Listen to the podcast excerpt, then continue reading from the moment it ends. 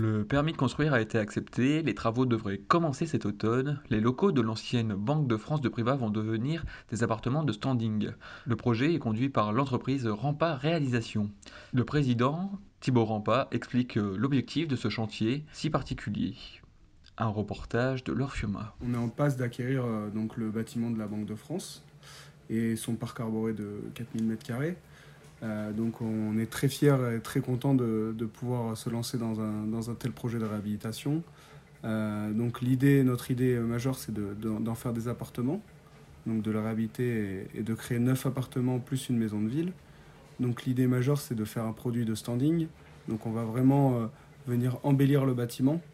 on va créer des, balcons, on va créer des extérieurs autour de ça, on va mettre en valeur le parc. Euh, voilà, euh, tout, en restant dans notre positionnement donc de, standing et, euh, et, de développement durable. On développe toute notre charte ville-nature autour de ce projet. L'idée, c'est de, de venir travailler sur, sur ce patrimoine privadois.